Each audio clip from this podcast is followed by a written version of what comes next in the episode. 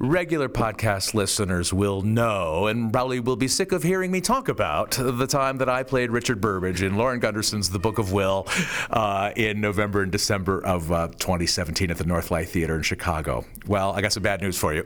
I'm talking about Burbage again today, but not by myself. I'm out at the Oregon Shakespeare Festival talking with Kevin Kenerly, longtime festival actor who has played Richard Burbage not only in last year's production of Shakespeare in Love, but also in this year's production of Lauren Gunderson's The Book of Will.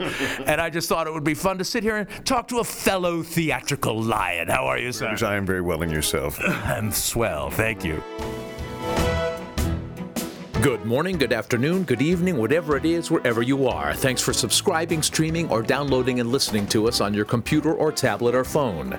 I'm Austin Tichenor, one third of the Reduced Shakespeare Company, and you're listening to this week's Reduced Shakespeare Company podcast, number 611 Burbage to Burbage.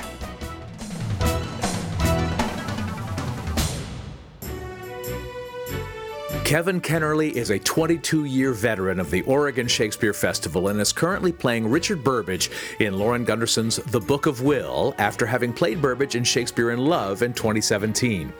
I was able to see the OSF production a few weeks ago on a night in which the production had to be moved into the local Ashland High School auditorium because the smoke from the nearby fires meant it couldn't be played in OSF's signature outdoor space, the Allen Elizabethan Theater.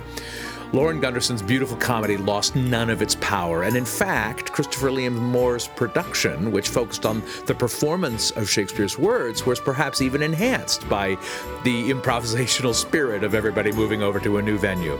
I was incredibly fortunate to meet some of the cast and to speak with Kevin and talk about our different but also similar approaches to playing Shakespeare's famous leading man.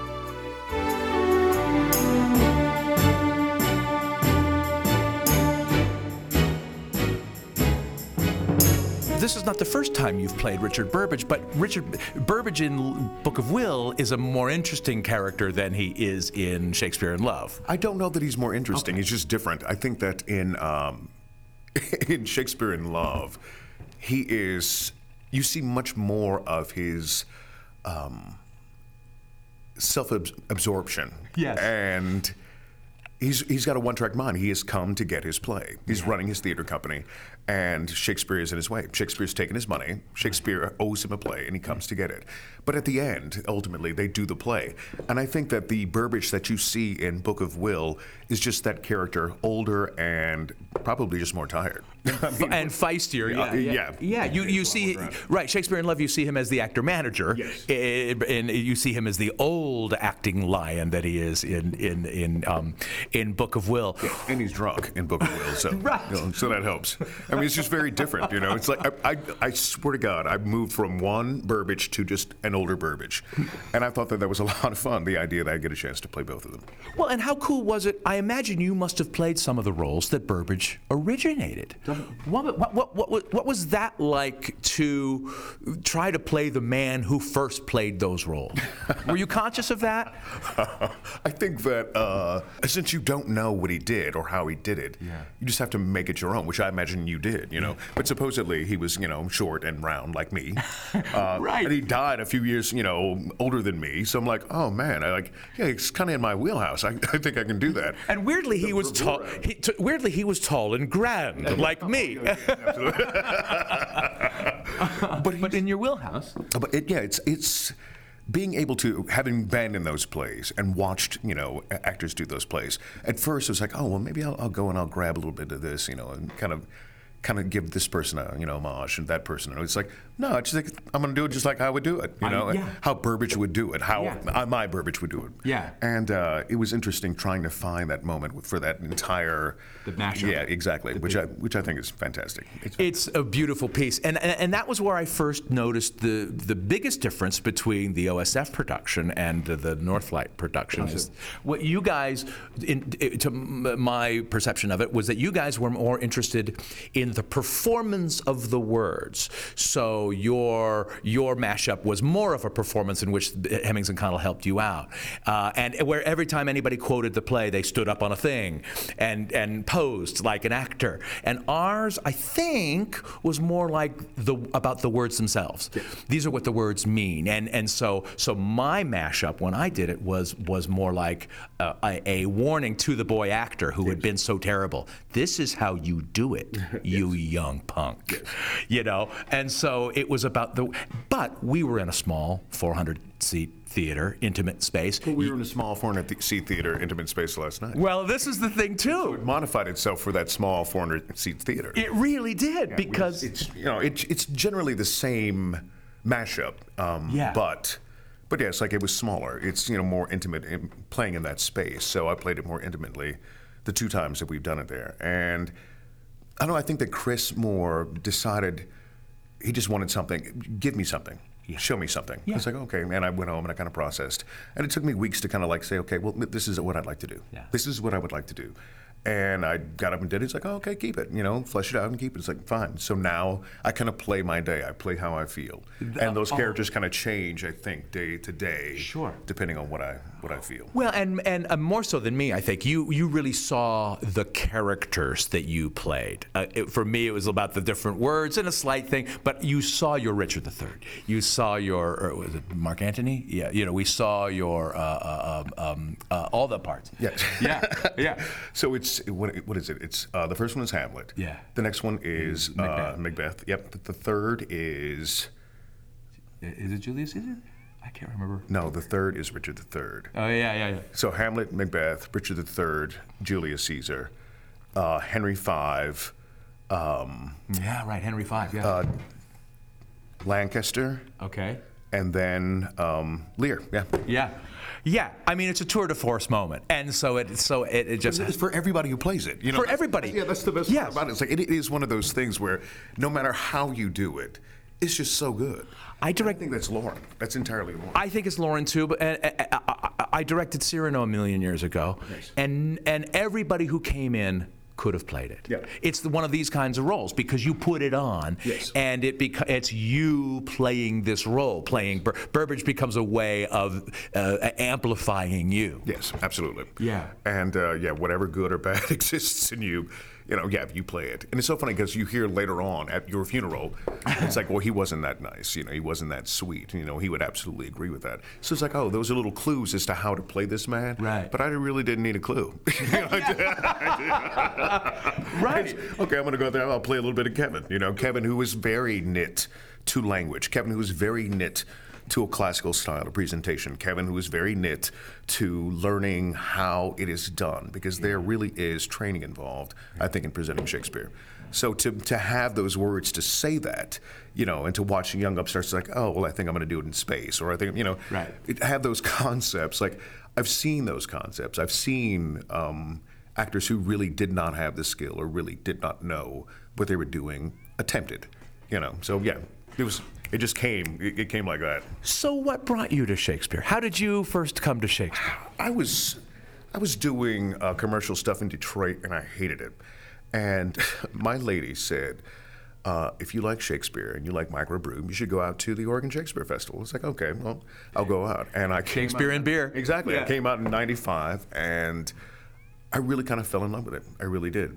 Uh, I auditioned for Pat Patton right over there in that room, and I ended up going to Country Fair. I don't know if you know what Country Fair is. Is it like a Renaissance fair? Uh, it- no, okay. no. it's like a hippie fair. Oh, oh, right. Okay, okay. you know, where there's drumming and there's music and like you know a bunch of naked people walking around, and I was like, this is really strange. And I went to the falls, and then I went to a hot springs. Like it was really beautiful. It was really peaceful, and I came to a place where one of the best Richard II's I'd ever seen is on this stage. I came to a place where you could rise through the ranks after you're trained and that resume means something where they were not only doing um, doing Shakespeare they were also doing August Wilson. You know it was like yeah I think I'd like to be here. And then the next year I was. And I ended up getting a chance to work for um, Ricardo Kahn uh, and the poet laureate of the United States at that point in time Rita Dove doing Darker Face of the Earth, and Tony Taccone's um, Coriolanus, which was insane, and I just loved it, and I just stayed and stayed and stayed and stayed. Well, and why wouldn't you? It's one of the best gigs for an actor in the world. I was going to say the country, but the world. For sure. My name is Lauren Gunderson. I'm the playwright for The Book of Will, among other plays, and you are listening to the Reduced Shakespeare Company podcast. Where can you RSC the RSC? We're at the end of our summer break, but you can still get plenty of incredibly reduced Shakespeare in your own home by owning your very own copy of Pop Up Shakespeare, illustrated by the marvelous Jennie Maizels. It's on sale worldwide, and you can find links to both Amazon and independent bookstores in the US and the UK on our website. And our next batch of tour dates is now online. In two weeks, we send out 11 different actors and three different stage managers to perform William Shakespeare's long lost first play abridged, the ultimate Christmas show abridged, and the show that started it all, the complete works of William Shakespeare abridged revised to 30 different cities in 18 different states. As always, the very best way to stay up to date about all of our worldwide performance dates is to sign up for the Reduced Reader, our email newsletter. Go to reducedshakespeare.com and click on the link to subscribe and check out our touring page for specific box office venue and ticket information. And now back to my conversation with Kevin Kenerly, who plays Richard Burbage in the Oregon Shakespeare Festival production of Lauren Gunderson's play, The Book of Will. And had you studied uh, Shakespeare in like high school or something, or did you? I never really studied in, in high school. I didn't even want to be an actor. You know, I think that uh, I lucked out. And what, what pulled you to the dark side? oh, man, I can tell the story again. My teacher, Bonnie Sheehy Nilsson, uh, was substitute teaching one day for this class called Current Affairs, and you had to go in and pick a newspaper up off this pile early in the morning, read this newspaper, and write an article about the most interesting thing that you read in the newspaper, mm-hmm. or write a, a play, uh, a play, a, a, a paragraph or so about okay. this article you read. And I hated this class. And she said, "Oh, you have a nice voice. You want to join my drama class?" Like, sure. Can you get me out of this class? Say, yeah, I'll get you out of this class. She got me out of that class. And not only that, she ended up finding me a place that had an art and um, and uh, oh my god, bio program. Okay. That would offer me a theater scholarship. Art and biology? Art, yeah, art and biology. I wanted to be a prosthetic engineer. That's what I really wanted to do. Oh, cool. Yeah, that was where I was kind of, kind of focusing. And I ended up going to this school and double majoring in art theater, you know, and by the time I was done, I still wasn't convinced that I wanted to be an actor. And I ended up talking to one of my friends about um, them doing Hamlet at the Hilberry Theater. I was like, oh, I'd love to be in Hamlet. She said, well, you have to audition for the Hilberry. It's like, okay, I'll audition for the Hilberry. So I walk into the Hilberry to do my audition because the Hilberry is the you know theater in Detroit, right downtown, Cass Corridor. And um, they say, oh no no, the auditions are at the university. And so I carry my you know headshot and resume over to the university, and I found find out I'm auditioning for their graduate program. I'm not just auditioning for the play.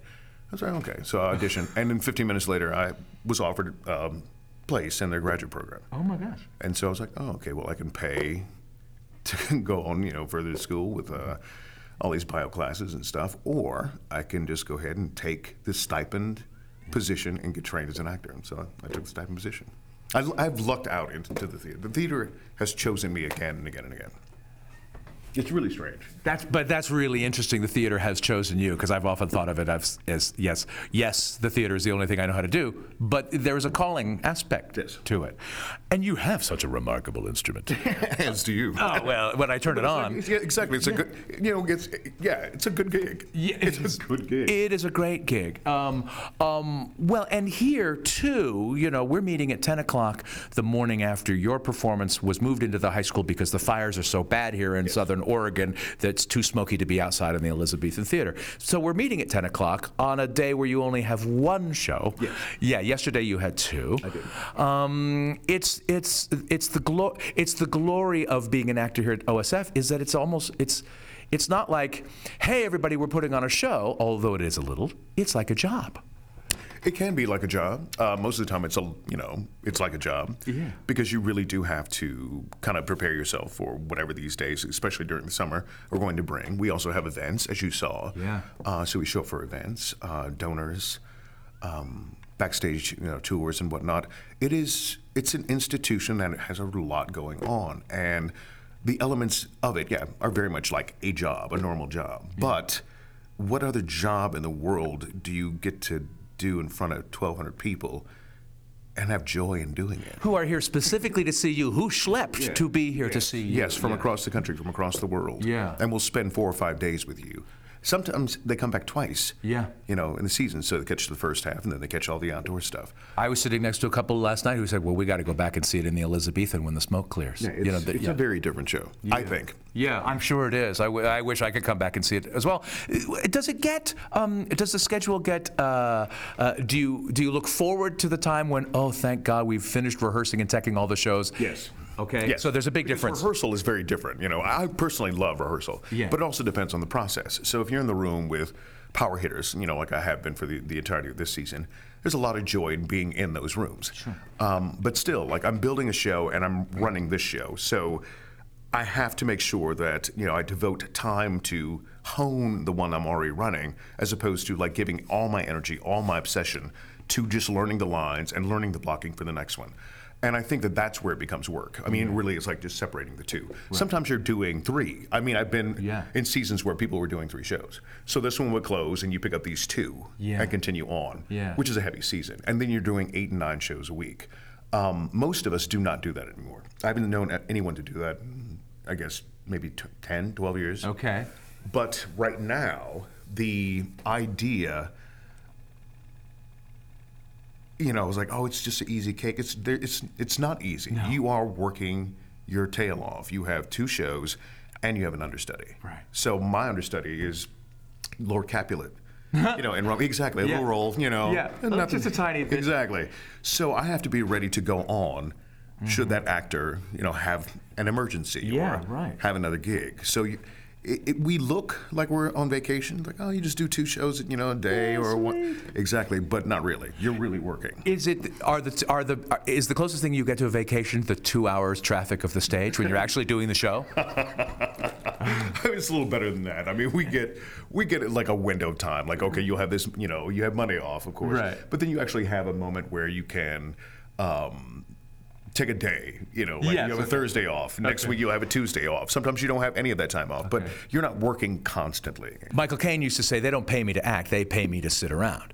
You know, they're paying you for all the understudying, for all the rehearsing, for all the uh, taking time to do podcasts with me, for meeting, uh, meet and greet. You know, getting into getting into your head, the headspace required to juggle two, possibly three roles. Then and then you get out on stage, you go, "Oh, right, this is why I This is work." why I'm here. Exactly. This is absolutely why I'm here. And especially now, it's more obvious to the festival when it comes smoke season. Um, because you have to have the versatility not only to play it in the Elizabethan, but then we moved it to the Armory. And the Armory wasn't going to work because it was too smoky. Um, then we had to practice it in the high school. So we, you take it and move all the elements, rehearse it in the high school, and then you present it. But you're always hoping for the moment where you don't have to do it and you can go back into the space. The way we used to do it. The way, So we went to the high school, we you know rehearsed it, and then we were lucky and we went right back okay. to the Elizabethan, which was beautiful. But then we were at the high school again. You know, it's like oh, you, you just Well, and yesterday you had a matinee of Sense and Sensibility. Did you have a rehearsal between? Did you go straight to the high school after Sense? we ended up taking a break because we'd already rehearsed it. We'd already performed it there. Yeah, yeah, yeah. So, and in fact, I think one of our best houses was at the high school because they were so glad to be out of the smoke and able to see it. Right. We so were- yeah. this this time we didn't have, have any rehearsal. We just went and, and uh, showed up half an hour at half hour and just did it. Yeah. know. But the time before, yeah, we were there. We have to figure out, you know, why these elements, you know, won't fit in this space. Well, it's a different space, you know. We don't have the um, arcades. We don't have our set. We don't have our lighting. None of it Mm-hmm. Yeah. is really ours. It's a general mask for every play Yeah. that we're ca- carrying over there. So we just make adjustments, you know. Well, and in many ways, that uh, uh, purity, in air quotes, of just the a plank and a passion, the actors and the words, lent, lent itself so well to sort of the message of the Book of It is Will. the play, exactly. It is Yeah. the play. The fact that, you know, it sleeps, theater sleeps when we do. You know, it's a beautiful line. And it's absolutely true. Like, once that production's done, that production's done. And then someone else picks it up and they, they start it. Again, your production, I imagine, like, I wish I'd been able to see it because yours was very different than ours. Yeah. It was like being, um, like, what, did I- what was it? Um, what was the play? Now I can't think of the play. Another Tony Taccone play. Pentecost, being in Pentecost here for Tony Taccone, and then going down to Berkeley Rep and seeing that production, it's like, oh, the elements all stand. But it's not our production. Right. The feel of it is completely different. Yeah. And to be able to know that, to see that, you know, or these people who see every Hamlet, you know, that pops up, which people do, you know. There are people who come here. I've seen 15 Hamlets this year alone, you know. Oh my gosh, And yeah, it's yeah, an yeah. amazing thing. Like there are those people. But it does. It sleeps when we do. It's like once it's done, it's done. But you can perform it anywhere, anywhere, and anybody can do it. I mean, I think that you looked up on the um, the screen last night, and you kind of see people, you know, popping up who have a love for Shakespeare, a love for language. Like, yeah, it's it kind of lives in everybody. Yeah. anybody can do it. Not, not everybody's as well trained. Ah, well, yes. As skilled. Yes, true. But the language speaks, and and, and, and I love that ending. We we uh, my wife dubbed it the the haunted mansion ending, when all the voices come into play, and of course you guys have added video, uh, and it is just again it's a, te- a a testament to the book, Yes. the book that John and Henry Yes. put together, and and the legacy they left us. Absolutely.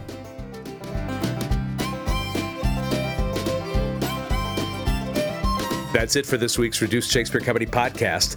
The Book of Will runs at Oregon Shakespeare Festival until the end of October 2018. Go to osfashland.org for more information. Then send us your theatrical tribute via email to feedback at reducedshakespeare.com. You can also engage with us and other fans on Facebook or Twitter or Instagram. You can find easy links to all these social networks at our website, reducedshakespeare.com. You can also follow me on Twitter at Austin Tichenor.